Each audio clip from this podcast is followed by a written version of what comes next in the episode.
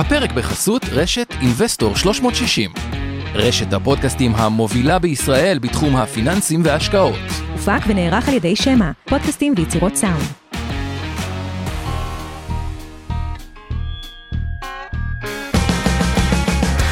המשקיענים אבנר סטפאק ועומר רבינוביץ' בשיחה חופשית על התחומים החמים ביותר בעולם ההשקעות. טוב, ערב טוב. אה, עומר, היינו בג'ינגל, תודה שחתכת אותנו. תכף נראה אם שומעים גם אותך טוב או לא. אז תחזור אלינו בבקשה, אם לא, אני אאלץ פה אה, להסתדר בלעדיך. אה, שזה כמובן, אומרים לי ששומעים אותך, עומר, אז אם אתה יכול רגע להתחבר ורק לדבר. טוב, יש גרסאות סותרות, עוד רגע עומר יתחבר. אז קודם כל, תודה לכולכם שאתם איתנו במשקיענים.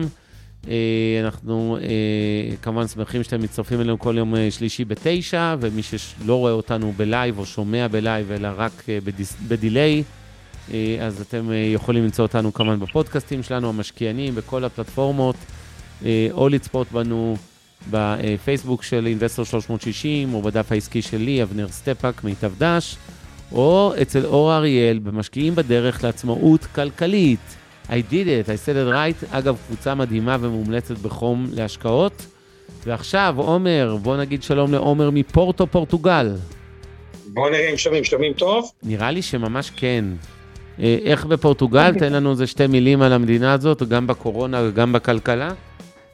אז אה, פורטוגל, אה, פורטוגל זה מדינה גדולה, כמו שתגיד זה איך זה ישראל, ויש את תל אביב ויש עוד מקומות, אבל בגדול מה שנראה פה טוב, אה, אני בפורטו ספציפית, אז... ואיך בפורטו? בגדול פורטו, הזווית או מה שאני עושה בפורטו, השקענו פה כמה בתי מלון או דירות Airbnb, שהטבע הייתה שהתיירות אה, תשגשג, אז היה קורונה, אה, אבל מה שמאוד מעניין אה, לראות זה באמת את ה... הרבה פעמים, וזה גם מאוד קשור לאינפלציה, מה שעשינו בהתחלת האינפלציה, זה תנועות הון. מה זה תנועות הון בעולם? זה אומר שהעולם העובדים עוברים לעשות ייצור ממקומות יותר יקרים למקומות יותר זולים.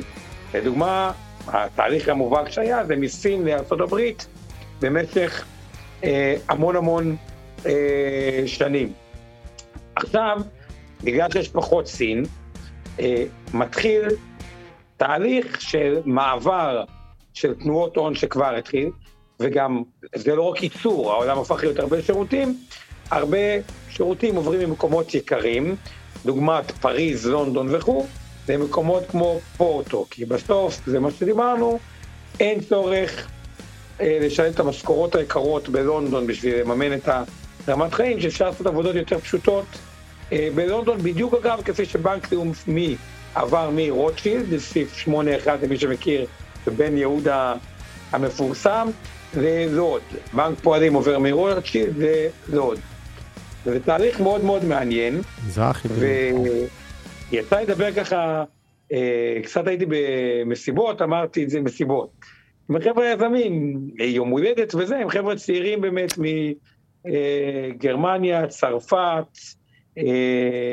עומר, זה לא בושה להיות rockstar, עומר, אתה חיית אה, מועדונים וזה בסדר, אל תתבייש בזה. יפן וכו', כל נושא זה סופר מעניין לראות את זה ב live, כי בישראל אין את זה הרבה.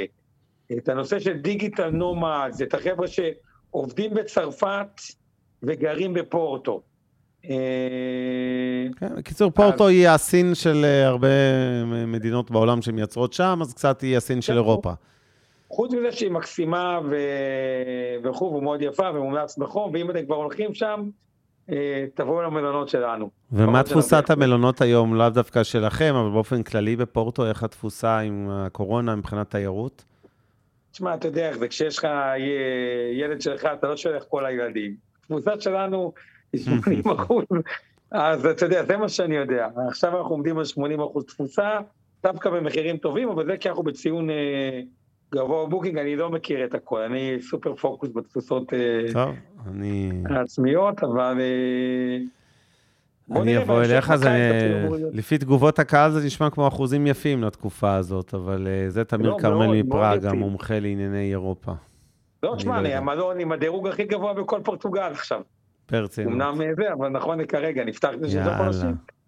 אה, אתה מוזמן. מי הצביע, אתה והעובדים, או- או אנשים אמיתיים, כאילו? תשמע, 114 ריוויוז. אתה יודע, זה 114, זה כבר... אתה קונה לייקים, עומר. רק היה איזה, לא משנה, קיצר, אז... אה, סבבה, עכשיו, אז, אה, אה, תלכו לפורטוגל, תהיו במלונות של אינבסטור, של עומר ו- ושל משקיעיו. אה, טל וסטנטס, אה, פלאר פורטוגס, או איפה אתה? לא מדבר אה, פורטוגזית? חשבתי להציע לך להתחיל לדבר, כי אז אולי ישמעו אותך יותר טוב. אז- אני מבין שלא הבנת אה, מה כן, אמרתי, אבל בסדר. היום אנחנו. מדברים על אה, בועות, אבל רק להשלים נקודה אחרונה קטנה כן. על הסכנה בהשתוללות אינפלציה, כי הוובינר... טוב, אתה, בוא, אה, כבר ארזנו את. הוובינר הקודם, כן, לא, אני יודע, בנקודה שלא אמרת שאני רוצה להגיד. כן. כל הכלכלה העולמית בנויה על אמון במטבעות שנקראים היום פיאט, אוקיי? אבל במטבעות, וברגע שהאמון הזה נאבד במטבעות, זה מייצר בלאגן, בדיוק כמו שרואים אגב בביירות ונצואלה. וכו' וכו' וכו'. אה, יש תנועה לא קטנה שמאבדת אמון ב- ב- בקורנסי אה, הרגיל והאינפלציה שמשתוללת, וזה רק משהו ששווה לעקוב אחריו. היה לנו וובינר שלם על זה. אה, תשמע, הרמת לי להנחתה, משהו, אמרת, זרקת לדרך ביירות, ויש שם בלאגן אה, בכלכלה כמובן, אנחנו נעשה, אני... הרמת לי רעיון על... אה, אנחנו נעשה וובינר לבנון. אז, אה, איך זה קשור? אני אה, אסביר כן. לך. אני, אני אגיד במשפט, ואנחנו ישר נחזור לפינת המכפילים, המכפילים, סליחה, ואקטואליה וכל מה שצריך. אה, המשבר הכלכלי החמור בלבנון, אה, אנחנו קצת אה, נרדמים בשמירה בעיניי, גם מערכת הביטחון, אני חייב להעיר הערה מהצד. יש איזו הנחת עבודה, לטעמי שגויה מאוד, שהחזית הלבנונית תהיה רגועה בשנים הקרובות, כי עם כזה ברוך כלכלי ואינפלציה וערך המטבע צולל לאפס, שהם לא יתעסקו איתנו עכשיו בחיזבאללה וטילים וסיפורים, כי הכל טוב שם. אני טוען בדיוק הפוך. אה, הסכנה מהמשבר הכלכלי בלבנון היא דווקא למלחמה, מלחמת לבנון השלישית, אבל אנחנו נעשה איזה וובינר מסודר לא בענייני ביטחון, אה, כי זה לא המומחיות שלנו, אלא בענייני כלכלה, אני חושב שזה מאוד מעניין. אה, לפעמים משברים זה הזדמנות, צריך להגיד בכנות, בלבנון גם אם תהיה הזדמנות השקעה, כנראה שרובנו לא נוכל לממש, אבל אה, אני חושב שזה שווה אה, התייחסות גם בנושא הזה, עוד נגיע אליו, אה, אבל אני בהחלט מפחד, וצריך להזכיר, חבר'ה, חיזבאללה זה לא חמאס ולא ג'יהאד איסלאמי. לחמאס יש 8,000 טילים די פרימיטיביים, לג'יהאד 6,000, ביחד 14,000. בחיזבאללה זה 150,000, זה יותר מפי 10 מהחזית של עזה, וזה טילים קצת יותר דרמטיים, ולא נעים להגיד, אבל מטח של 2,000-3,000 טילים ליום, שיכול להגיע מלבנון ולא יכול להגיע מעזה, לא בטוח שמערכות כיפת ברזל יודעים להתמודד, ואחרי כל המסע ההפחדה הזה, נחזור לעניינים שלנו ולתחום שאנחנו אוקיי, מבינים בו. דני מאיר, אה, זה, יש, הוא נתן לי את הכותרת, השקעות פיצוץ בלבנון. אנחנו הולכים... אה, אנחנו הולכים לדבר, אני מציע, עומר, את ה... אולי אנחנו נשדר מלבנון. מה אתה אומר שאתה? ואני עושים אה, זום מביירות? אני אומר שתמיד הערכתי חוש הומור משובח, ואני לא מצאתי את ה... בוא נמשיך. וגרש צודק, אה, יש הזדמנות שמדינת ישראל, זה לא, זה נשמע כאילו רעיון הזוי, הוא לא הזוי בכלל.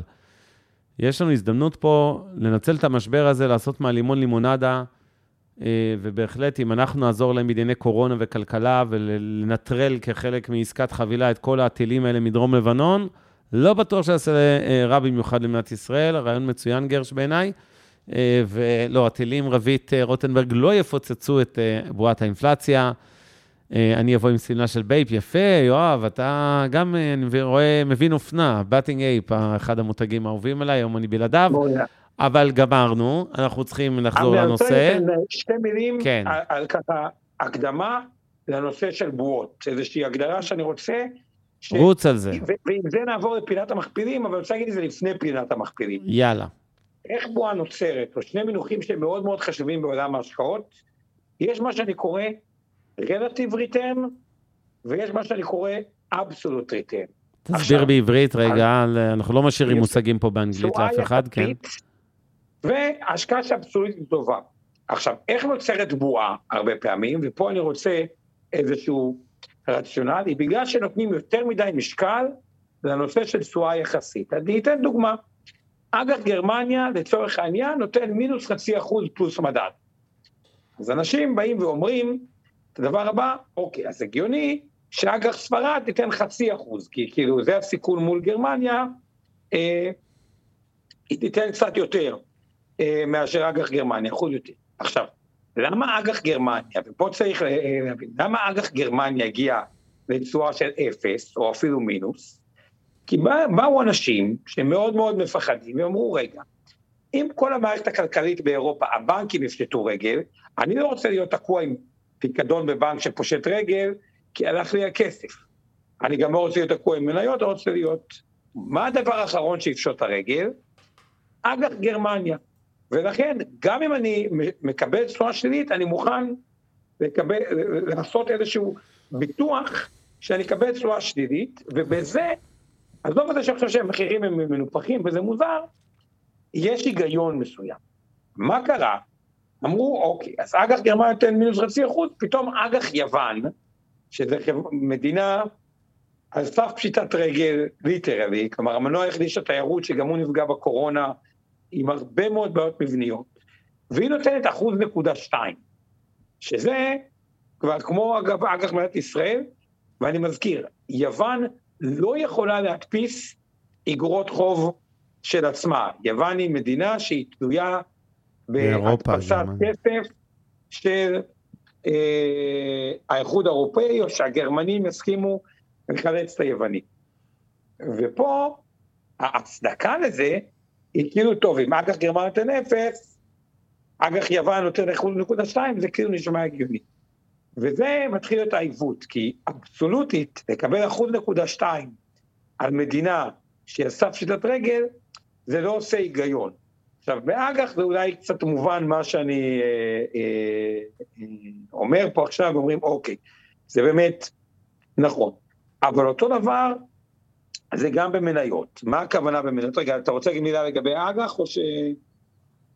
לא, אני... אה, לא, לא, תמשיך בינתיים. אני, אתה יודע מה, רגע לפני, זה הזמן אה, רק להודות אה, לכל מי שאיתנו, ובעיקר לצוותים שלנו. להזכיר שיש לנו כרגיל את איתן גרבר, שעושה תרגום לשפת סימנים לחרשים ולקויי שמיעה. מי שצריך את זה, raise your hand, אתם כבר מכירים את הנוהל, נעביר אתכם לפאנל ותראו אותו. יש לנו כמובן את שיר פלדמן ומיכל, שהיום עוזרת לה בתמלול. Uh, ומי שרוצה לראות כתוביות ב live, אלה שצופים בנו בזום או ב live או לא ב live, לא חשוב, אה, סליחה, זה כן חשוב, ב live, יכול ללחוץ closed captioned, אה, הכפתור, ולראות אה, בזום את הכתוביות שרצות כשאנחנו מדברים. כמובן, תודה לצוות של אינבסטור 360, אורן ברסקי, עמי ארביב ואור חלמיש, שעוזרים עם התכנים, אורי טולדנו משם הפודקאסטים, שיושב פה איתי ומארגן לנו את כל הפודקאסטים, והגדול מכולם, עוז גצליק, שמשדר, שמנהל את כל השידור הזה, ממיטב דש. ועכשיו בואו נחזור לעניינים, מה עוד רצית להגיד לפני שניכנס לאקטואליה? אז בוא תראה אה, נתון שהוא מטורף, הוא בלתי נתפס, אז כן. אה, מבחינת הרלטיב. אז אמרתי, אוקיי, יש סיבה שאיזה אג"ח מסוים או מניה מסוימת הם מאוד יקרים. ובמקרה הזה יש סיבה אמיתית למה אג"ח גרמניה הגיוני שייתן תשואה שלילית, כי הם אומרים, זה בגדול מחיר הביטוח לקריסה של כל המערכת הפיננסית האירופאית, ואנחנו מוכנים לשלם על זה איזושהי פרמיה. מה שאין היגיון, ולמה הוא קורה? כי מנהלי קרנות נאמנות רוצים לגייס כסף, הם חייבים להראות תשואה עודפת, ובואו נראה כמה נתונים שאין בהם היגיון. מדינה כמו אה, קפריסין, שהיא מאוד בעייתית, התשואה שם חצי אחוז זה עשר שנים. אה, צרפת, מדינה מאוד מאוד בעייתית, עם בעיות גם מבניות של שוק התעסוקה, שאי אפשר לפטר עובדים וכו', חוב גבוה, חוסר אנגלית, חברות מובילות שקצת נשארו מאחור, אפס אחד, אוקיי? וזה לא בוודאות שהגרמנים אה, יסכימו לחלץ את הצרפתים. מדינה כמו יוון, 1.2. ספרד, חצי אחוז. כלומר, מה שקרה, בשם המרדף התשואה, לקחו אג"ח אחד שהיה בה היגיון שתיתן אפס, גרמניה, וכל עולם האג"ח הדביק, אה, אה, הדביק אותו, ופה הבועה מתחילה לי. עכשיו אני רוצה לתת את הדבר הזה הופכי על שוק המניות. היום מדברים בחלק מהחברות על פרייס לסיילס, על מכפיל מכירות ולא על מכפיל רווח, מה שתמיד התרגלנו בעבר. עכשיו, למה אומרים מכפיל מכירות ולא מכפיל רווח? כי אומרים, אוקיי, יש חברות שמקיימות את התנאים הבאים במקביל. אחד, שולי הרווח שלהם, באנגלית גרוס מרג'ין, הם מאוד מאוד גבוהים. השני, אחוז נטישת לקוחות מאוד מאוד נמוך, מה שנקרא שימור לקוחות גבוה, retention rate באנגלית, כלומר הלקוחות נשארים. לא רק שהלקוחות נשארים, יש מה שנקרא גם דולר retention rate, אלה שנשארים גם משלמים יותר, ודיברנו על זה לא מעט בוובינארים על SaaS, חברות כמו סיילספורס ואדובי וכו' וכו'. לא רק שזה, גם השוק שהם פונים אליו, ה-total addressable market הוא גדול, המחיר רכישת לקוח, מה שקוראים cost of acquisition client או ה CAC, הוא לא גבוה והוא גם לא עולה עם הזמן, אה, וה-lifetime value של הלקוחות, כלומר, השווי לקוח הוא גבוה משמעותית מעלות הרכישת לקוח, ועל כל זה יש להם פוטנציאל לבנות עסקים נוספים על העסק, כמו שראינו עם אמזון ו-AWS, או עם אינטואיט שיש את קוויקבוק, שהיא חברה לניהול חשבונות, שלא יכולה להביא אה, הלוואות וכו' וכו' וכו'.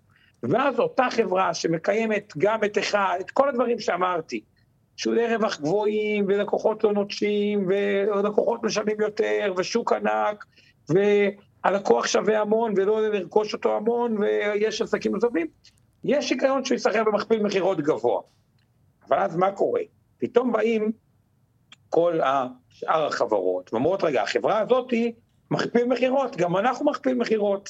הם מכפיל מכירות גבוה 30, אז אנחנו לא כמוהם, אז אנחנו נהיה 20, שאין לזה הצדקה. כלומר, הם משווים את עצמם רלטיבית לשחקן הכי טוב, ופתאום מקבלים כל מיני חברות ששוות, שהן חצי, לא רוצה להגיד בלוף, אבל שהן לא שוות, הן אמורות להיסחר בדיוק באותם המודלים של פעם, של מכפיל רווח, אולי קצת יותר גבוה, אין שום הצדקה למכפיל מכירות, זה בטח לא מכפיל גבוה, אבל הן משוות את עצמם לחברות שמקיימות את כל התנאים שאמרתי, וגם פה יכולה להיווצר איזושהי אה, בועה.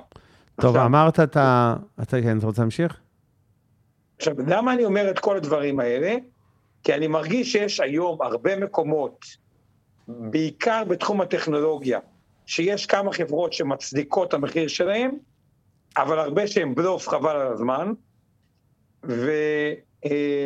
וגם בתחום האג"חים, יש אולי כמה דברים שיש היגיון של תשואה נמוכה, אבל יש חברות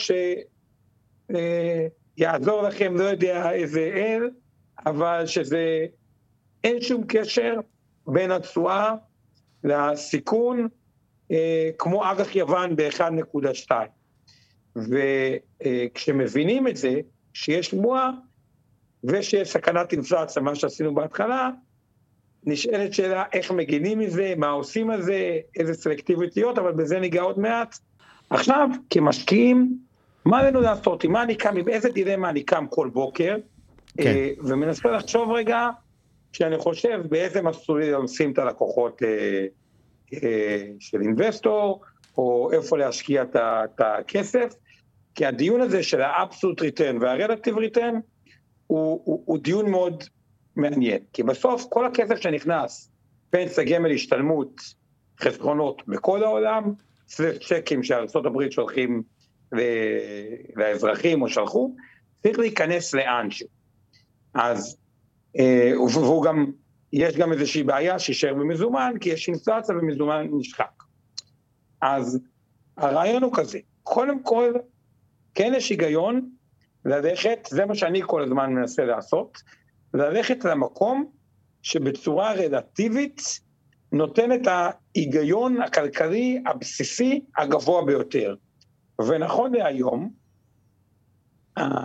עדיין שוק המניות בצורה רלטיבית נראה הרבה יותר אטרקטיבי מאשר שוק אה, האג"ח. כלומר, בעולם של אה, מניות מול אג"ח, מניות נראה יותר מעניין. בעולם של... אה, מסכים איתך. כלומר, צריך לשאול האם זהב או ביטקוין, מי שרוצה משהו שהוא ניטרלי. כלומר, צריך לנתח את זה ואת זה, אגב, לדעתי, הביטקוין לא נראה פחות מעניין מהזהב אה, אה, או אה, הכסף, בדברים שאין להם באמת ערך, ובעיקר בנויים על אמון, אגב, כמו שלדולר אין באמת ערך, הוא בעיקר בנוי על אמון, ולשקל יש מלא ערך. אז השקל אי אפשר להגיד שאין לו ערך, אז אני שם אותו רגע בצד, אבל... אה, אז קודם כל, יש היגיון שאת השקל השולי שלכם, מה שאתם מרוויחים, לשים איפה שהתשואה הרלטיבית היא הגבוהה ביותר. אחרי שאמרתי את הדבר הבא, אוקיי? מה שצריך לשים לב, שבתוך העולם שאנחנו רוצים להתמקד בו, ולצורך העניין עולם המניות נראה יותר מעניין מאשר עולם האג"ח, אנחנו רוצים להימנע מאזורי הבועה. כלומר, דברים שמבחינה אבסולוטית מאוד מאוד מאוד מאוד קשה עד בלתי אפשרי להצדיק אותם.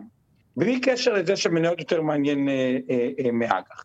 הדוגמה הקלאסית, נגיד בעולם האג"ח, לא משנה מה יגידו לי, אג"ח יוון ב-1.2 הוא משהו שלא עושה שום היגיון. שום היגיון בשום צורה שהיא, אה, וזה פשוט כאילו מאוד מסוכן. אני מסכים עם זה, כן. בתוך עולם המניות, שהוא בצורה רלטיבית יותר מעניינת מעולם האג"ח, אנחנו עכשיו צריכים לזהות את האזורים שבצורה רלטיבית יותר מעניינים בתוך העולם הזה. כלומר, תמיד המשחק שלנו הוא רלטיבי, וללכת למה שרלטיבי הכי מעניין גם מבחינת השוק עצמו, מניות מול אג"ח, אם אני רוצה to, אה, לפשט את זה יתר המידה, או חוב אלטרנטיבי מול חוב אה, אה, שכיר, אם רוצים להוסיף קצת יותר אה, עניין למשוואה, ואז בתוך העולם של המניות, דברים שמבחינה רלטיבית נראים יותר טוב, ולהימנע מדברים שמבחינה אבסולוטית אין בהם שום היגיון. אז עכשיו אני רוצה עוד רגע למנות את הדברים שאני אומר, חושב שעדיף להימנע מהם, במקומות שעדיף ללכת עליהם בתקופה כזאת, אבל קודם כל, אבנר, אם אתה רוצה להוסיף כאילו על ה... אני, כן, אתה מדבר הרבה על רלטיבי ואבסולוטי, ואני חושב שעדי נותן פה הערה חשובה, אה, למרות שלא בהכרח אה, יש ממנה איזושהי תובנה מעשית, אבל אם אתה אה, חושב, לצורך העניין, אני אקריא את ההערה שלו, שאנחנו בבועה שאולי יותר גדולה מזאת של שנת 2000 או תאורטית 29, אז מזומן הוא אלטרנטיבה נהדרת, כן, אותו מזומן אפס הריבית, כמו שאני אומר, לפעמים אין מצוין כמו כסף מזומן, לא רק בהקשר הטקטי של הזדמנויות וכולי, אבל צריך להגיד בכנות, אה, בועות, אחת הבעיות איתן זה שאנחנו יודעים אה, להגדיר אותן כבועה הרבה פעמים בדיעבד, ולא בזמן אמת. היום, עומר ואני אומרים לכם, תקשיבו, יש סקטורים אה, מסוימים בתוך הטכנולוגיה שהם בועה, חד משמעית. יש באזורים מסוימים מניות נדל"ן שהם בועה, אבל בסוף, זה לא אומר שכל השוק הוא בא, וב', יכול להיות שבדיעבד אנחנו נשב פה אחרי איזה מפולת, בעוד שלוש שנים נסתכל ברוורס ונגיד, וואו, זו הייתה בועה, הכתובת הייתה על הקיר, בדיעבד, תאמינו לי, החיים קלים מאוד. בריל טיים, בזמן אמת, קשה מאוד לחזות, ולא רק קשה לתזמן שווקים, קשה להגיד בועה, ולכן הפתרון שנגיד לשים במזומן את הכסף עכשיו, לצאת מכל ההשקעות במניות ובאג"חים וזה, ולשים במזומן, הוא גם פתרון מסוכן, אוקיי? כי... אגב, אגב, אגב, לא, לא, פה אני לא מסכים. לגמרי. אתה לא מבין, אתה חושב שצריך לעבור למזומן, למכור הכל? לא. אני אה, לא חסיד של מזומן, אני גם חושב שיש הרבה פעמים סתירות במה שאתה אומר בין הרצועות שלך, ואי אפשר לתזמן ודברים כאלה. איזה לא סתירות? לא הבנתי. לא, לא, לא, עצור, עצור, עצור, בוא, בוא, בוא, אתה לא תפתח איזה. לא, אתה תסביר את הסתירה. חכה, חכה, חכה, חכה. תסביר את הסתירה או שתקבל סתירה, אז תבחר, כן. חכה שנייה. כן. מה שאני רוצה להגיד לדבר הבא. מי שאומר, קשה לי עם הרבה מניות, בוא נהיה עכשיו באג"ח קונצרני או באג"ח, נכנה את הכסף במשהו יותר סולידי ממניות, פה אני חושב שאם זיהיתם אזור בועה, ואני כן מזהה באזורים מסוימים בתחום האג"ח, כשאני רואה את אג"ח יוון ב-1.2, מעדיף מזומן מאשר אזורי בועה. אבל אני חושב שהיום אנחנו בעידן, והיה לי שיחה היום עם לקוח שהוא דירקטור בחברה ציבורית, מישהו שהוא כאילו סופר מבין גם שוק ההון, הוא אומר לי, תשמע, אומר, אני במסלולים מנייתיים, בהצעתך לקחתי את זה לפני כמה שנים, אם לא הגיע הזמן לעבור מהמסלול המנייתי למסלול הכללי. אה, וכמובן יש כאלה שאומרים את זה מסלול כללי למסלול אה, אג"חי וכו' וכו'. עכשיו אני אגיד את, את, את הבעיה ואת הסתירות שיש. כל עוד אני עומר רואה שיש הרבה חברות שלדעתי פשוט מאוד מאוד מעניינות להשקעה מבחינת התמחור שלהם, ושבצורה, כאילו מניות שמאוד מעניינות, ומבחינה רלטיבית, מניות באופן כללי הרבה יותר מעניין מאג"ח, אז מי שיהיה במזומן, והיו כאלה שהתחילו את השנה הזאתי במזומן גבוה, כי הם אמרו שוואלה, השוק ב-2020, קורונה, היה צריך לקרוס, לא קרס, הקריסה תבוא השנה, הפסידו את אחד מגלי העליות הכי פראיים שהיו בהיסטוריה, והם מתחילים את השנה עם אותו מידע, כלומר שוק מניות הם מכפילים קצת מעבר לממוצע, ואפס אלטרנטיבה, כלומר, הם ממש בבעיה. ואני חושב שכל עוד מוצאים מניות, ויש מניות, ולא מעט מניות, שיוצא גם המון היגיון מהבחינה האבסולוטית, ואני אתן רק דוגמה אחת, ושוב, אחרי זה אבנר תן את אזהרת הסיכון. בפשטות, חברה כמו MPW, אוקיי, דיברנו עליה בעבר, ריט של בתי חולים, וואלה, לא בטוח שזו ההשקעה הכי טובה בעולם, אבל עדיין היא נותנת 5.6 דיבידנד, והיא מייצרת תזרים של 8% בשנה. לא משנה איך אני הופך את זה, זה נראה לי יותר מעניין מאג"ח, וזה נראה לי יותר מעניין ממזומן, ויכול להיות שאני גם טועה, וזה בטח לא אה, אה, המלצה, אבל זה רק הדוגמה למשהו. כנ"ל לגבי, אה, האמת, אני יכול לתת עוד כמה דוגמאות, אבל בואו בוא נתחיל רגע מאזהרת אה, הסיכון אולי עדיף. כן, אז אנחנו כרגיל אומרים לכם שכל מה שאנחנו עושים פה היום הוא לא ייעוץ השקעות ולא תחליף לייעוץ השקעות אה, שמותאם לצרכים ונכסים שלכם בידי יועץ השקעות מוסמך. אם אנחנו מזכירים פה מניות, זה לא המלצה לביצוע פעולה מניות או אג"חים או לא חשוב מה, אה, זה לא המלצות לביצוע פעולה כלשהי, מכירה, קנייה, הימנעות מפעולה. אה, אם אנחנו, אה, אנחנו כנראה מחזיקים במניות האלה שאנחנו מזכירים, בין אם בתיקי הלקוחות של אינבסטור 360 או בתיקי הלקוחות של מיטב דש, וכל מה שעומר אומר או אני אומר, זה לא בהכרח דעתה אה, של אינבסטור או של מיטב דש בהתאמה, אלא דעתנו הפרטית בהרבה מקרים. זהו. בוא נמשיך. אוקיי, אז, אז הנקודה היא כזאת, כדי להיות מחוץ לשוק המניות, וקרו כאלה מקרים, שנת 2000, שהיא מאוד מאוד שונה, תשואת האג"ח הייתה גבוהה מתשואת המכפיל. כלומר, בצורה רלטיבית, כלומר, אג"ח מקדונלדס נתן 6, כשהמכפיל רווח שיקף תשואה נגיד של 4, אוקיי, היה 25 או 30. כלומר, היה מצב שמבחינה רלטיבית האג"ח נתן יותר ממניות. אגב, גם 2007 הייתה די דומה, האג"ח הארוך של ארה"ב נתן לדעתי קרוב ל-5, שזה מבחינה, וכמובן אם אג"ח ארה"ב נותן קרוב לחמש, אז אג"ח מקדונלדס נותן שש, ואג"ח עוד יותר נותן עוד יותר, שזה מבחינה רלטיבית מעניין לא פחות ממניות. כלומר, כדי לצאת משוק המניות, צריך שהשוק האחר, האג"ח, יהיה מספיק אטרקטיבי, מה שהוא לא, וב' שבמניות לא נמצא דברים שמבחינה אבסולוטית יעשו לנו היגיון. אני חושב שהיום יש הרבה דברים מבחינה אבסולוטית שעושים היגיון במניות, בלי קשר לשוק האג"ח, ושוק המניות יותר מעניין מהאג"ח. עוד כמה דוגמאות שמדברים, אני אישית חושב שהבנקים כבר לא מתומחרים מאוד מעניין, כי הם אה, עלו המניות בנקים מאוד, גם לפני הדוחות, והם נסחרים מעל ההון העצמי, שבדרך כלל שהבנקים בארץ מעל ההון העצמי פחות מעניין, ועדיין, בנקים שיוצרים עשרה אחוז על ההון העצמי, אה, והם נסחרים קצת מעל ההון העצמי, הרבה יותר מעניין מפקדונות, וזו תשואה לא רעה כשלעצמה, שכן עושה היגיון, כלומר זה אמור לעשות את השבעה, שמונה, תשעה אה, אה, אחוז בשנה, אני חושב שיש השקעות יותר מעניינות מאשר זה, אבל זה דוגמה לזה שזה לא שאבסולוטית זה לא עושה היגיון, שבנק נסחר בקצת מעל ההון העצמי והוא עושה עשרה אחוזים על ההון העצמי, יצא עכשיו בנק של פועלים אה, אה, דוחות עם תשואה של כמעט 12% על ההון העצמי. אז, אז מהבחינה הזאת, אבנר, בוא תן אולי את האינפוט שלך, ואז אני יכול להגיד ממה, כאילו להרחיב עוד טיפה. לא, ת, תמשיך, אני בסדר איתך בינתיים. אמ, אני עוד מעט אתייחס להערות ושאלות של הקהל. אה, כותבים. פה יפה בהערות, אוקיי? כן, עומר, אתה אומר ככה, כביכול אתה אומר, בוא נישאר אה, הכל מושקעים, אבל בוא, אני, אני חכם.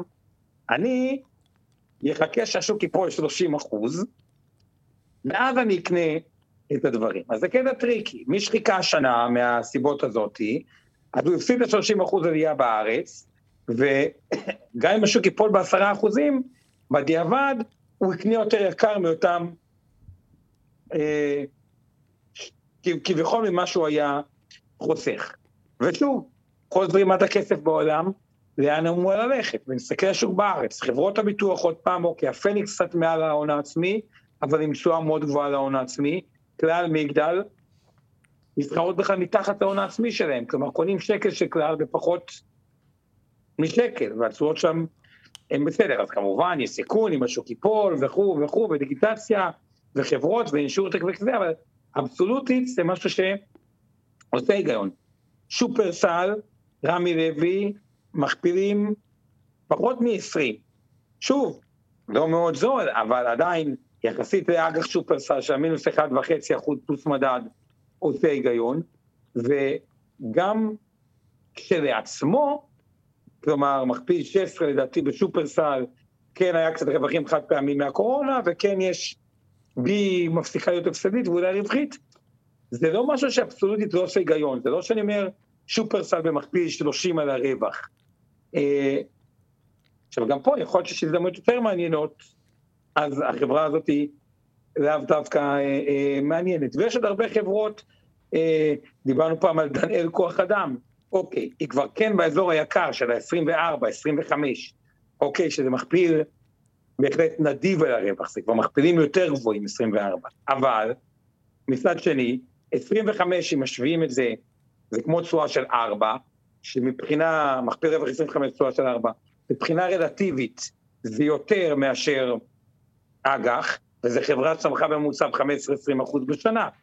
אז זה יותר יותר. עכשיו, למה אני אומר את הדוגמאות האלה? ממש כל אחד שעושה מה שהוא מבין, וזאת החיציות פרטי וכו', היא להראות שיש גם, זה יותר מהאג"ח, וגם יש איזשהו היגיון אבסולוטי.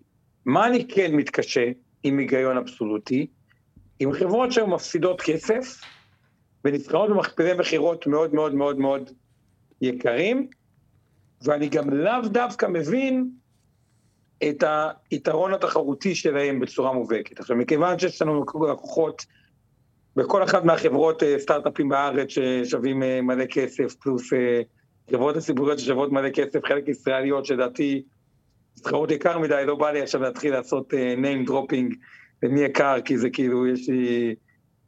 אין לי כוח להסתבך עכשיו. זה בסדר, תחסוך, כן. נחסוך מעצמי את הסיבוכים, סך הכל שהוא קצר, אבל אני כן הייתי באזורים האלה שמתקשים למצוא את ההיגיון האבסולוטי, ולא להשוות לי תאו והחברה במכפיל מכירות 30, אבל יחסית לאג"ח יוון ו-1-2 היא מעניינת. כי יכול להיות שגם אג"ח יוון בועה וגם זה בועה. כלומר, תתמקדו ברלטיבי ותימנעו מהדברים שאבסולוטית אתם לא מצליחים להצדיק אותם. אגב, עוד דוגמה לבועה, מתחילה להיות בועה, שאבנר תמיד צוחק על זה, אבל אני אומר, זה משהו שאני לא אשקיע בו כי אני מתקשה, דווקא פה, טסלה של אבנר היום. זה לא השקעת חברה... בה, קנית רכב, זה השקעת, מה זה? לא, כן, אבל שנייה, זה חברה, זה לא חברה עם שולי רווח, זה בדיוק הדוגמה, זה מכפיל מכירות 20 ומשהו, לצורך העניין 20 ו... מכירות, אה, כן, בואו, שלא נתבלבל, אנשים אה, חושבים רווח, מכירות. המכפיל. תבדוק עם המחיר- מכפיל מכירות של טסלה שנייה, מכירות, לא רווח. כן. אה, זה מכפיל מכירות מאוד מאוד גבוה. עכשיו, זה לא חברה עם שולי רווח מאוד גבוהים, גרוס מרג'ין מאוד גבוהים. זה לא חברה שמישהו מבטיח לי שה return של זה, זה לא מודל SaaS, שכל מי שקנה טסלה יקנה עכשיו טסלה 30 שנה, כמו מי שתקוע עם החילן שלו בחברה, שעשה חילן, אז הסמנכ"ל כספים תקוע אם זה אהב או לא אהב, או שם מנוי לילדים בדיסני, אז כאילו, מי שעשה דיסני פלאס, הוא לא מנתק את זה מהר לילדים. אה, ובטח לא ב-B2B, בפלטפורמות שהן software, דאטאבייסים ודברים כאלה. dollar retention rate זה לא משהו שהלקוח מגדיל את ההוצאה, הוא קנה טסלה, הוא לא מתחיל להגדיל את ההוצאה כמו שמשתמשים, בונים עוד עמדות ב Salesforce. אה, השוק של הרכב בעולם הוא לא גדל, כלומר, שטסלה תרוויח, מישהו אחר צריך להפסיד, להפך, אולי שוק שטיפה קטן, כי מדברים בעתיד על שיירינג ברכבים אה, וכו', זה אומר שמי שמשקיע היום בשווי טריליון בטסלה, שהוא מהמר על זה שטסלה בטוח תנצח את כל שאר המתחרות. ואז אומרת השאלה, אז כל שאר המתחרות הן מאוד יקרות. כלומר, מישהו פה טועה. כלומר, לא יכול להיות שגם כל חברות הרכב, הפורד, ג'נרל מוטורס וזה נסחרות במחיר שהן נסחרות, וגם טסלה נסחרת במחיר שהיא נסחרת. כלומר, יש פה טעות. זה לא כמו שופרסל ורמי לוי, ששניהם יש היגיון כלכלי בשביל לעשות תשואה חד ספרתית גבוהה נגיד מבחינה כלכלית, והן יכולות להתקיים אחד ליד הש... השנייה. כלומר, שוק הרכב הוא מייצר איזושהי אנומליה שמישהו טועה. אז כאילו אלה מקומות שהיום אולי, מה שווי טריליון בניגוד לשווי הרבה יותר נמוך שטסלה הייתה, שפשוט הייתי נמנע, כשטסלה היא הדוגמה לבית עוברי, דווקא למוצר הטוב ביותר. עליה רוכבות עוד כל מיני חברות רכב חשמלי אחרות במחירים הזויים ודברים אחרים שהם גם לא מותג על כמו טסלה. כלומר, בטסלה יש סיכוי טוב שהיא בועה, אבל גם יש סיכוי שהיא לא.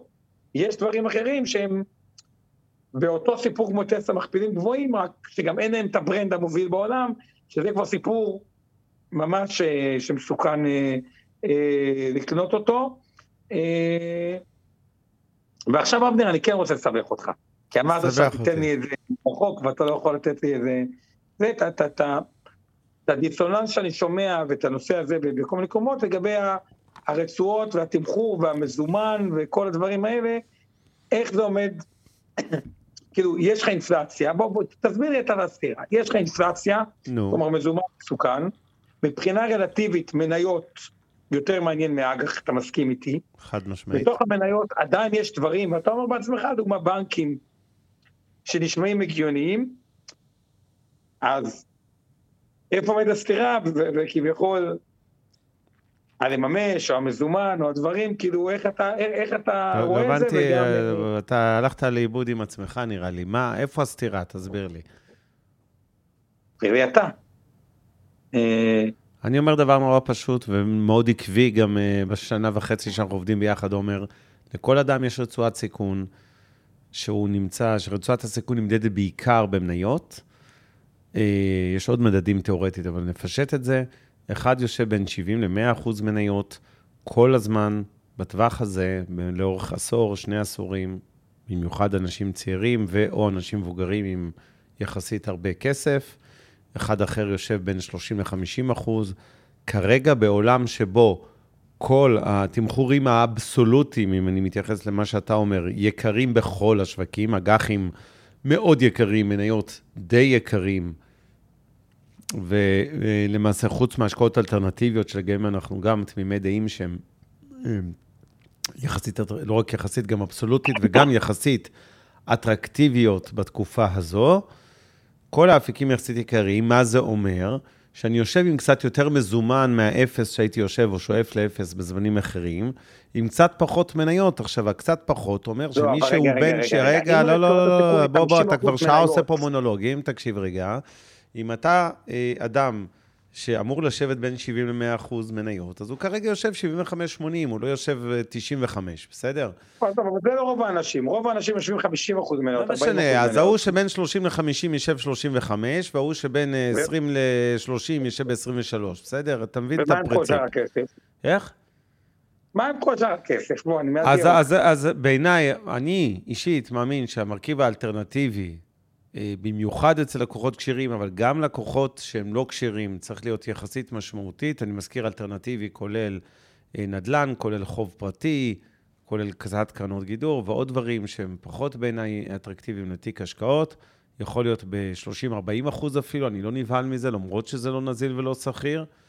וכן, היתר ב, בעיקר באג"חים קצרים שהם דמויי מזומן במהותם, אוקיי? אגרות חוב או של חברות כמו בנקים, או של ממשלות, כן, זה בשואף לאפס ריבית. זה אומר שעל קרוב לחצי מתיק ההשקעות שלהם, אותם אנשים שאמורים להיות עכשיו, נניח, 30 אחוז מניות, ו-30 אחוז אלטרנטיבי, ו-40 אחוז כל היתר, ו-40 אחוז כל היתר הזה, ברובו זה אפיקים עם תשואה אפסית, דמויי מזומן.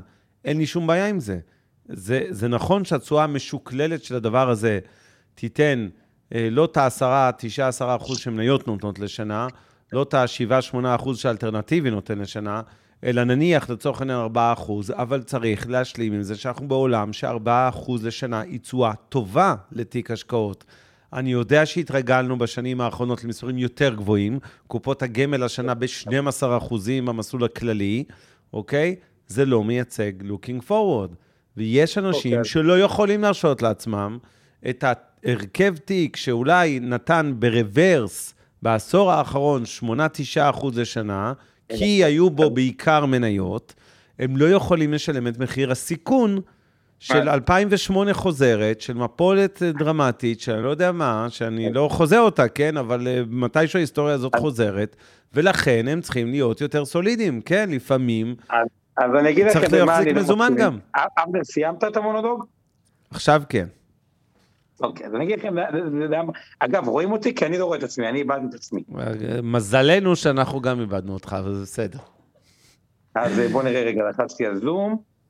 איך אני... היינו מעדיפים לראות ולא לשמוע, אבל אה, בסדר, הנה, גם לצערנו גם רואים. אני אגיד לכם רגע איפה אני לא מסכים עם אבנר, ואני לא מסכים איתו פה בכמה נקודות. יאללה, רוץ. אחד, בוא נדבר שנייה, וכל אחד גם מהחוויות האישיות שלו, ומה שהוא חווה במהלך הקריירה אה, אה, שלו. אחד, עומר, איפה היית, לפני שאתה מתחיל את המונולוג, רק שאלה, איפה היית ב-2008? הייתי בשוק, דווקא פה וחתם. נראה לי שהדיון הזה נגמר, אבל בסדר, תמשיך, אני מקשיב לך. טוב, יופי. קודם כל, כולם יכולים להרגיש שעכשיו אבנר מרגיש טוב עם עצמו, והוא מחייך עם עצמו, וכל הכבוד, יופי. עכשיו אני אגיד לכם למה אני לא מסכים עם אבנר. אה, כשאבנר אומר את הרצועות, הוא לא באמת אומר את ה-70, 50, 70, 100 אחוז, כי עזבו, מי ש-70, 100 אחוז הוא בן אדם מאוד מנהלתי באופי, ומי ש-100 אחוז ועכשיו 20 אחוז מזומן כדי לחכות להזדמנות הבאה, לא לזה הוא מתכוון. הוא מתכוון בדרך כלל לרצועת 30-50 או את הדברים האלה, או להפחית, שזה איפה שרוב האנשים נמצאים. אז למה אל תענה, תתן לי להמשיך כדי שיהיה זה. עכשיו, כשבן אדם עומד על 30 אחוז, על 30 אחוז אה, מניות, זה אומר דה פקטו 70 אחוז אה, מזומן. למה? ופה אני רוצה להגיד את ההשקעות האלטרנטיביות, זה המשקיעים רגע הלא כשירים, כלומר לכל מי שיש מתחת ל-8 מיליון שקל. נדל"ן, אחלה, אין לי שום בעיה, נדל"ן בארץ גבוה, נותן תשואה נמוכה וכו', אבל הסיכוי ל capital loss, לזה, לאובדן קרן, הוא נמוך. נדל"ן בחו"ל, אוקיי, כמו דירה, single family house בארצות הברית, שעשינו הרבה ורק מודים כי במחירי הנדל"ן בארצות הברית עלו בטירוף, מעולה. אחלה, בסדר, זה גם, זה דומה לקונספט של דירה בישראל. אלטרנטיבי אחר, אוקיי?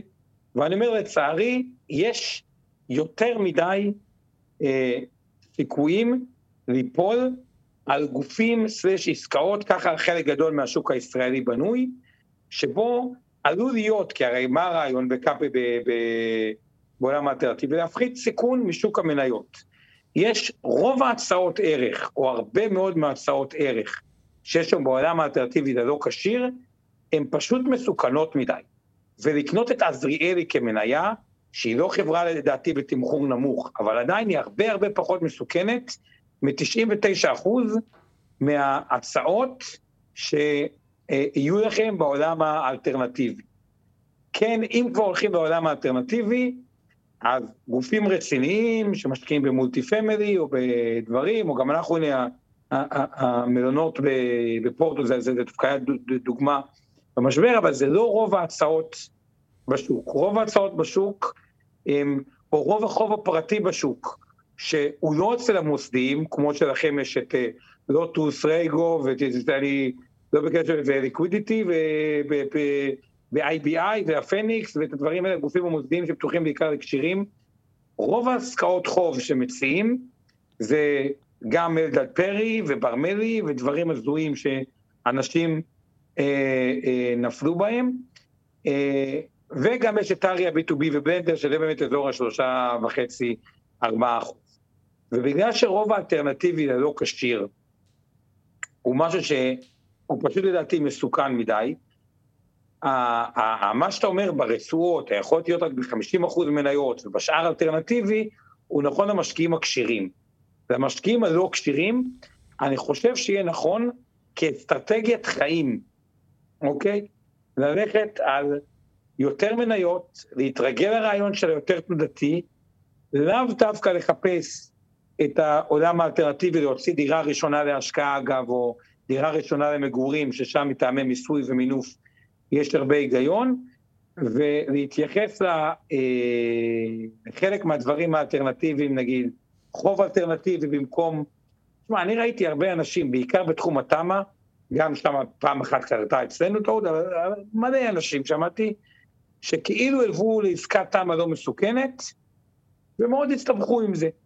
לא במצב של לקבל ריבית יותר נמוכה, אלא אובדן מלא של, ה, אה, של הקרן, או, או כמעט עולם מלא, כי מה זה תמ"א שנתקע? זה סכסוכי תיירים ושכנים, ומתחיל בעיקר בשדרוג אפיזודה שלמה. ובגלל זה, ללקוח הלא כשיר, הוא צריך לבחור היום. אם אתה אומר שאלטרנטיבי בעייתי, נדל"ן, אני מאוד בעד אגב דירה ראשונה, דירה שנייה זה כבר ויכוח. אה, אתה במצב הרבה יותר עגום מבחינת אפשרויות ההשקעה אה, ממה שנראה. והלקוח הלא כשיר, עד שהרגולטור לא ישנה וייתן למוסדיים, דרך תשקיף, דרך זה, דרך לא יודע מה, את האפשרות להציע מוצרים אלטרנטיביים למשקיעים לא כשירים, עדיף לקחת הרבה פעמים את הסיכון בחשיפה מנייתית אה, גבוהה יותר, ואני לא מדבר פה רגע על עסקת ספרד שאפשר לקחת מינוף באחוז ואת זה להשקיע במשהו כמו אה, טריה B2B שנותן קצת מעל לאחוז, אבל לא מזה אה, אה, התעשרו, וכן יש גופים ראויים, חוזר אליך. טוב, אנחנו צריכים להתארגן לארוז את המשדר, אבל אז בדקות הקרובות, וגם יש לנו לא מעט הערות ושאלות. אז אני צריך to punch back, כמו שאומרים, ולהחזיר לך ולחזור ולהגיד דבר אחד. יש תקופות ויש משקיעים שעדיף שיתרגלו לקבל 3 ו-4 אחוזים נטו לשנה. איפה קבעו 3-4 אחוזים נטו? אני אומר, אם אני אשקלל תיק שיש בו מרכיב מנייתי של 20-30 אחוז, מרכיב אלטרנטיבי לא כשירים ב-4 אחוז, בסדר? לא ב-7-8 אחוז שהכשירים מקבלים, ולצורך העניין, בלי להמליץ על השקעות ספציפיות, ונניח שזה עוד 30 אחוז, ולצורך העניין יש להם עוד 40-50 אה, אחוז במזומן, שווה מזומן, אג"חים קצרים אה, בריביות אפסיות, נקרא לזה ללן ביחד מזומן, אוקיי? והתיק הכולל הזה, לצורך העניין, ניתן להם תשואה, נגיד אם נניח שהמניות לאורך זמן עושות 8-9 אחוז, והאלטרנטיבי... לא, אבל כך שמשבר, שהמניות יעשו לא, אני יודע, אני שמח שאתה יודע לתזמן משברים, עומר, אני עוד לא יודע, אני רק אומר... תמשיך, תמשיך, אבנר, בדיוק, תן לי להכניס לך. אז אני חושב שזה בסדר שיש אנשים שצריכים להתרגל ל-4%. מזכיר מוריס בן זקן, אה, תוך כדי הערה מאוד חשובה, בכלל יש לו הערות חכמות, לא מספיק אה, אה, הקראנו אותן היום. אבל לגבי הנושא של השקעות אלטרנטיביות דרך המוסדיים, במסלולים הכלליים בגמל, יש חשיפות אלטרנטיביות שגם משקיע לא כשיר נהנה מתשואה של כן כשיר נכון. דרך הגמל. אבל... רגע, רגע, רגע, שנייה, עומר, עומר, חכה. אני אומר, בסוף זה ממש בסדר שמשקיעים יתרגלו שהם יכולים לקבל בשנים מסוימות 3-4 אחוז, והמשקיעים האלה שלא יכולים להרשות לעצמם לא מינוף של עסקאות של אני אקח הלוואה מהקופה ואשקנה איתה מניות, ולא במישרין החזקה במניות של 70 אחוז, כי הם פשוט לא יכולים להרשות לעצמם את הנפילה, ויש כאלה, אז המשקיעים האלה צריכים לדעת שבשביל לא לחטוף אה, הפסדי עתק בשנים כמו 2008, שחוזרות פעם בכמה זמן, אה, הם, הם צריכים גם להסתפק מהצד השני בתשואות נמוכות יותר, אין מה לעשות. ובעידן של ריבית אפסית מתמשכת, כשהמחירים הולכים ומתייקרים של כל דבר, ממניות לנדל"ן, לאג"ח וכולי, כן, לפעמים זה בסדר, קצת להוריד סיכונים ולהסתפק בתשואות עלובות יותר או נמוכות יותר, אה, וזה הכל, הכל בסדר. אוקיי, אז נתייחס רק למה שאבנר אמר, אה, מהבחינה הזאת. קודם כל, אני חושב שהמסלול הכללי בבתי ההשקעות, אה, או חברות ביטוח או דברים כאלה, בין אם זה קרנות השתלמות, קרנות מעבר לתקרה, תיקוני 190, פוליסת חיסכון וכו' וכו', הוא מקום די טוב להיות בו. כי זה בדיוק מה שאבנר אמר, יותר קרוב ל-45 אחוז מניות, היום מה-30-20. כן, יש איזה 20 אחוז, 25 אחוז של אלטרנטיבי, אה, שהוא אחלה והוא תחת מוסדיים, אגב, יש אה, גופים עם אג'נדה יותר, נגיד במיטב אה, או קלרה או הפניקס יש קצת יותר, יש גופים אחרים שקצת פחות, אה, נגיד עד שצמחו מהר אז האלטרנטיבה שלהם קצת יותר קטן, או הלינה פידות היסטורית זה יותר קטן, אבל לא, לא ניכנס פה לפרשנות על כל הגופים, אבל זה מקום נכון להיות בו, אבל אז איפה הסתירה עומדת, אוקיי? זה כבר לא תורת הרצועות, כלומר אני כן מקבל מישהו שאומר וואלה, אני הולך על המסלול הכללי, ויחסית זורם איתו בלי לעשות אה, אה, שינויים רבים. אבל אז גם, אם רוצים ליהנות מהאלטרנטיבי הזה, קצת קשה להפחית את הסיכון או, או, או, או לזוז משם, אבל זה בהחלט אסטרטגיה שלדעתי הרבה יותר נכונה מאשר ה-30-70 של הקרנות נאמנות, הוא 20-80 של הקרנות אה, נאמנות. כלומר, המסלולים הכלליים באחד מהמוצרים הבאים, איזה חיסכון, תיקון 190, קופות גמל השקעה, אה, קרנות השתלמות, וגם פה יש מוצרים באותם גופים עם חלק עם יותר וחלק פחות אה, אלטרנטיבי, שווה לבדוק. למשקיע הכשיר, אם אני מסכם, לחזק את זה מאוד בעולם החוב הפרטי גופים רציניים ועוד דברים מעניינים ש... אה, שיש. אגב, בערוץ הקשירים אנחנו מארחים את הקטע על הסרטים אה, שהוא מגניב, אני, זה מעניין ממש. אני גם... אה, זה, אבל זה מקום אחד לחזק לקשירים.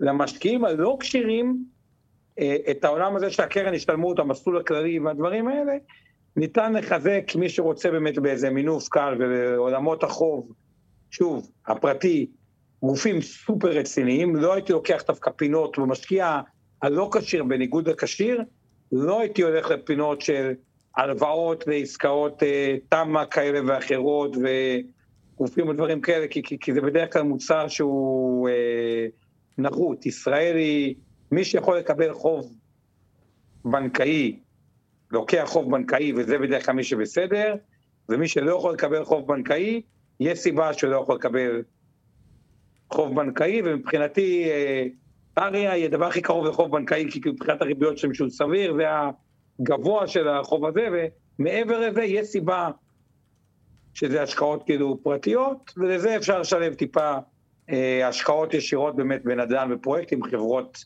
אה, ראויות, slash אה, דירה, slash single family house, אבל זה single family home. לא, כרגע אמרתי להימנע מהתמ"א, אז אה, מי שכותב. אה, כן, זה בגדול אוקיי. הסיכום. קיצר, כל אחד שיעשה, ניתן את הדקה שלי ועד אבנר, שמסתכל על תיק המניות, או תיק ההשקעות, או תיק הקרנות, שיעבור עליו ויבדוק שאין לו שם דברים, מה שאני מכנה ניקוי עובדות, שמבחינת... ניקוי רעלים, ניקוי רעלים, כן, מתיקי השקעות. ניקוי רעלים היום אפשר להגיד, שמבחינת אבסולוטית שהוא מסתכל, שהוא לא יודע, תחשבו על זה, שאתם רוצים להסביר לבן שלכם, תקשיב, השקעתי באג"ח הזה והזה בתשואה של מינוס אחוז, ופלוס משלם אחוז מניהול לקרן נאמנות, בגלל ש... כל מה שאתם לא יכולים להשלים את הבגלל ש... עם איזושהי לוגיקה בסיסית לעצמכם, תעשו לי טובה, תעשו ניקוי רעלים. השקעתי ב... כאילו, ויש הרבה דברים, גם במניות אגב, לא רק ב... אה, באג"ח. אוקיי. טוב, אני רוצה לרוץ מהר על הערות ושאלות של הקהל. אה, תמיר ברגר מזכיר שלדעתי בוואי זה כשכל השוק ביחד, כל החברות ביחד מציגות אה, בתחום מסוים, שהוא גדול הרבה יותר מסך השוק בפועל, אני, כן, אני מבין למה אתה מתכוון להגיד, אז כן, אז זה בועה, זה נכון. מוריס אה, בן זקן מזכיר, וזה חזר גם בהערה שאני לא זוכר של מי, שכשיורד גשם אה, כולם נרטבים, אז כשהבועה של חברות שמתומחרות גבוה מתפוצצת, השוק נופל כולו, כולל החברות הטובות. זה מה שכמובן מייצר את ההזדמנויות ההשקעה המעניינות, כי לפעמים החברות הטובות ירדו ביחד עם כולם בצורה מוגזמת, אבל זה נכון. אל תניחו שבתוך המניות אתם תהיו מוגנים, כי אתם השקעתם מניות דפנסיביות יותר, שכביכול כשהבועה תתפוצץ ירדו פחות. יכול להיות שהם גם ירדו פחות, אבל אם הייתם ב-2008, והמניות שלכם ירדו ב-45% בממוצע, זה שיש לכם מניות בתיק שירדו רק 32 לצד אלה שירדו 60, והממוצע היה 45, לא באמת ינחם אתכם, ולא תמיד נכון. אתם תדעו אה, לצפות איזה אה, ירדו. אגב, ובגלל המינוף ובגלל האחוז של המוסדיים בכל העולם, המרדף, הטרפת אחרי תנועות והיעדר האלטרנטיבה באג"ח, יצר גייט שהוא הרבה יותר קטן. מה הכוונה? שאם כבר נוצרת איזושהי בהלה, אה, זה שער קטן על הרבה יציאה, וכן אפשר לראות ירידות של אה, תרחישים של 20 אחוז בחודש ירידה, זה משהו שבקלות אני רואה אותו קורה, היה ונוצרת הב... הפאניקה, בין אם זה ברבור שחור, או בין אם זה כאילו בקלות, מתיחות בין טיוואן לסין, שאגב, Taiwan Semiconductors זה חברה שאין כמעט משהו בייצור העולמי, אה, אני מגזים, שקשורה לכל כך הרבה עולמות תוכן, מהאייפון בשוק העולמי, שנגיד יש איזושהי פלישה, איום לפלישה, התחלה של פלישה בין סין לטיוואן, וואלה, אבנר, כמה אני חושב שהירידות בחודש אחד בקלות יכולות להיות, אה, לא יודע, דו-ספרתי, אה, והרבה טריגרים, מרג'ין קול, למי שככה מכיר את המונח, וכו' וכו' וכו' וכו', כאילו כן, עם כל מה שאמרתי עכשיו קושי בתזמון, כן הסיכון להפסד חזק ברמה הרגעית עלה משמעותית. אוקיי, okay, מסכים. הלאה. אה, עדי, עם הרבה הערות חכמות הערב, ההשוואה של מכפל מניות לתוצאת האג"ח היא לא כל כך הגיונית. מי אמר שהחברה תמשיך להרוויח בעתיד באותו קצב שהיא מרוויחה היום, אם הכלכלה העולמית אה, תיחלש. אה, וזה נכון, אנחנו הרבה פעמים עושים בפינת המכפילים את כל השוואת מניות אה, אג"ח הזו. זה לא שהיא לגמרי לא הגיונית, אבל אה, בוא נגיד ככה, כרגע, ברור שיש קורלציה בין שווקים של מניות ואג"ח, אבל לא, לא, לא תמיד, וכרגע אין ספק בעיניי לפחות ששוק האג"ח הוא הרבה יותר יקר מאשר שוקי המניות. אה, מוריס בן זקן מעיר לנו שבורסת תל אביב מוטת אה, חברות לואו-טק, ולכן מראש המכפיל שאמור להיות אה, נמוך יותר מניו יורק, זה הערה חשובה וחכמה. אכן, תל אביב, ההרכב, המיקס של המניות בבורסה בתל אביב, לא דומה לנסדק שהיא סופר טכנולוגית. בארץ אין הרבה חברות טכנולוגיה מקומיות. יש אומנם דואליות, כמו שנסחרות גם בתל אביב וגם בנסדק, אבל רוב החברות הטכנולוגיה שנסחרות רק באחת משני השווקים נסחרות בנסדק ולא בתל אביב, ובצדק. וזה יוצר מצב שאנחנו יותר אה, מדדים שמוטים מבנקים, תעשייה מסורתית, נדל"ן, ופחות אה, טכנולוגיה, למרות שאנחנו ה start-up nation.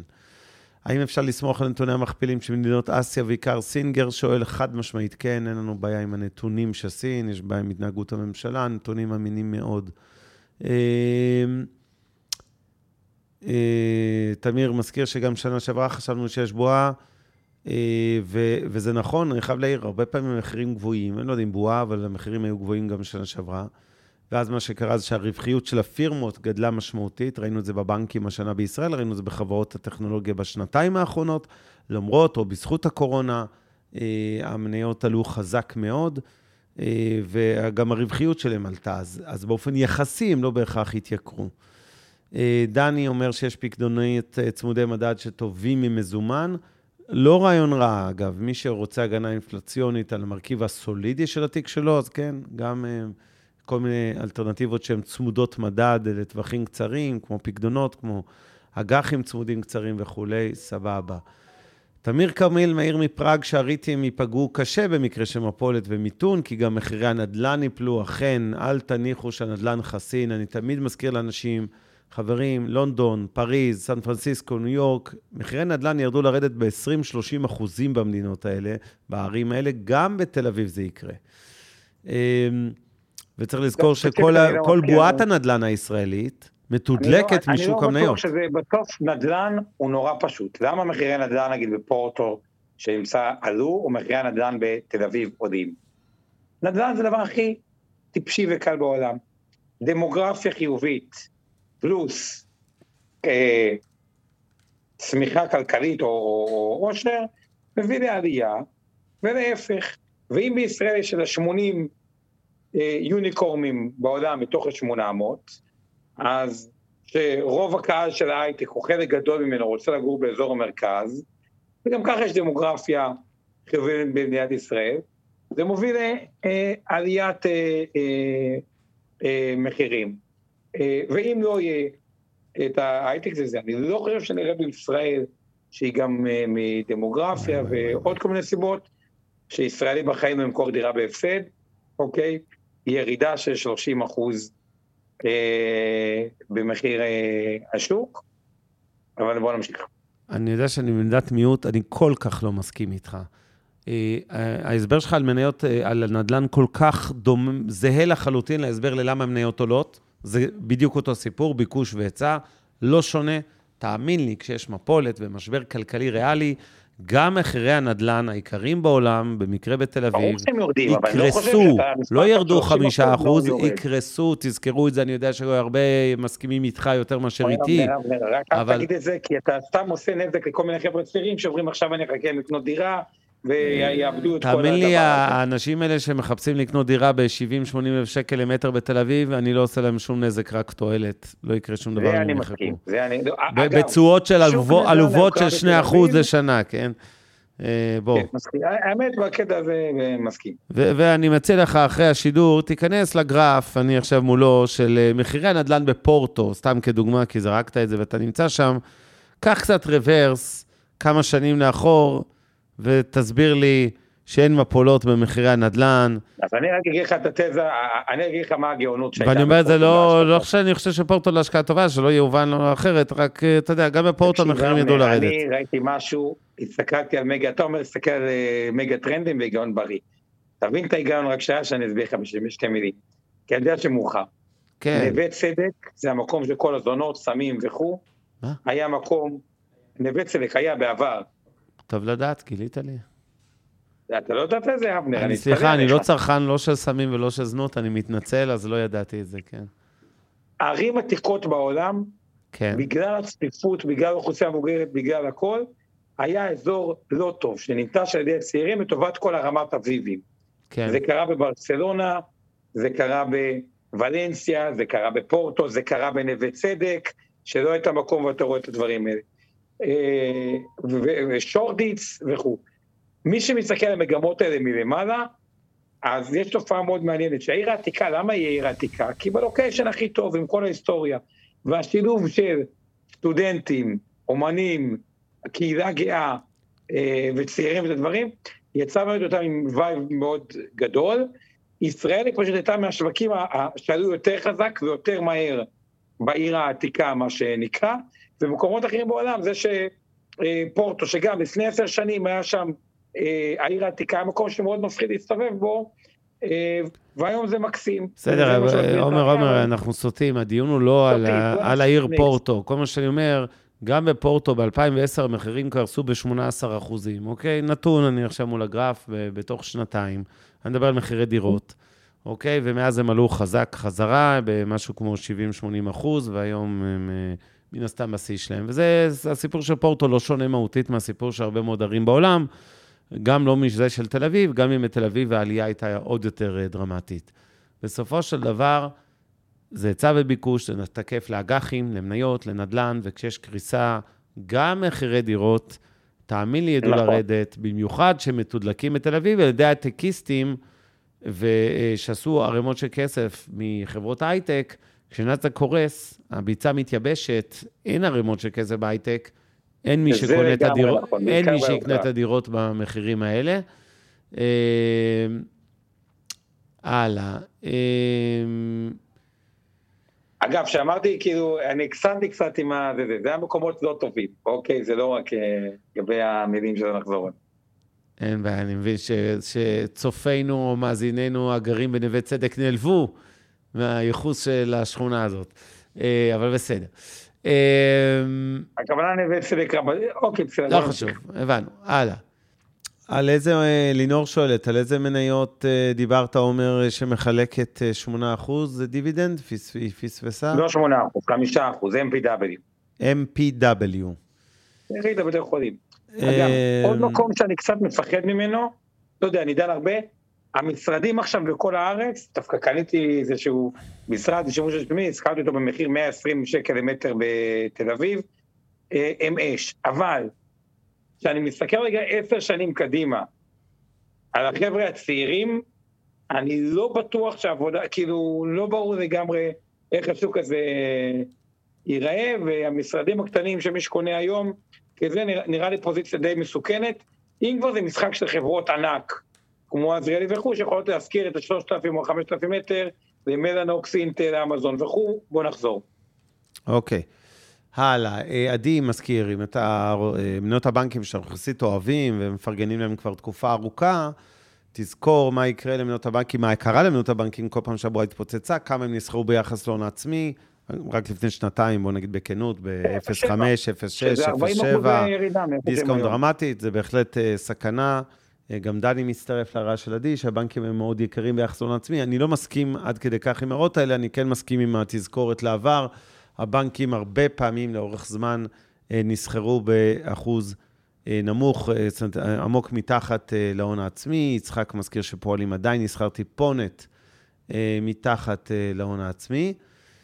עדי מזכיר שמי שקונה בנקודת שיא של השוק, לפעמים לוקח המון שנים, הוא צודק, הוא מז... לש- להחזיר את ההפסדים. אה, 29 לקח 50 שנה, בנסדק לקח כמעט 20 שנה, כן? מרץ 2000, אנשים הפסידו את התחתונים שם, 80 ומשהו אחוז, אה, ולקח אה, כמעט 20 שנה עד שנסדק חזר לשיא.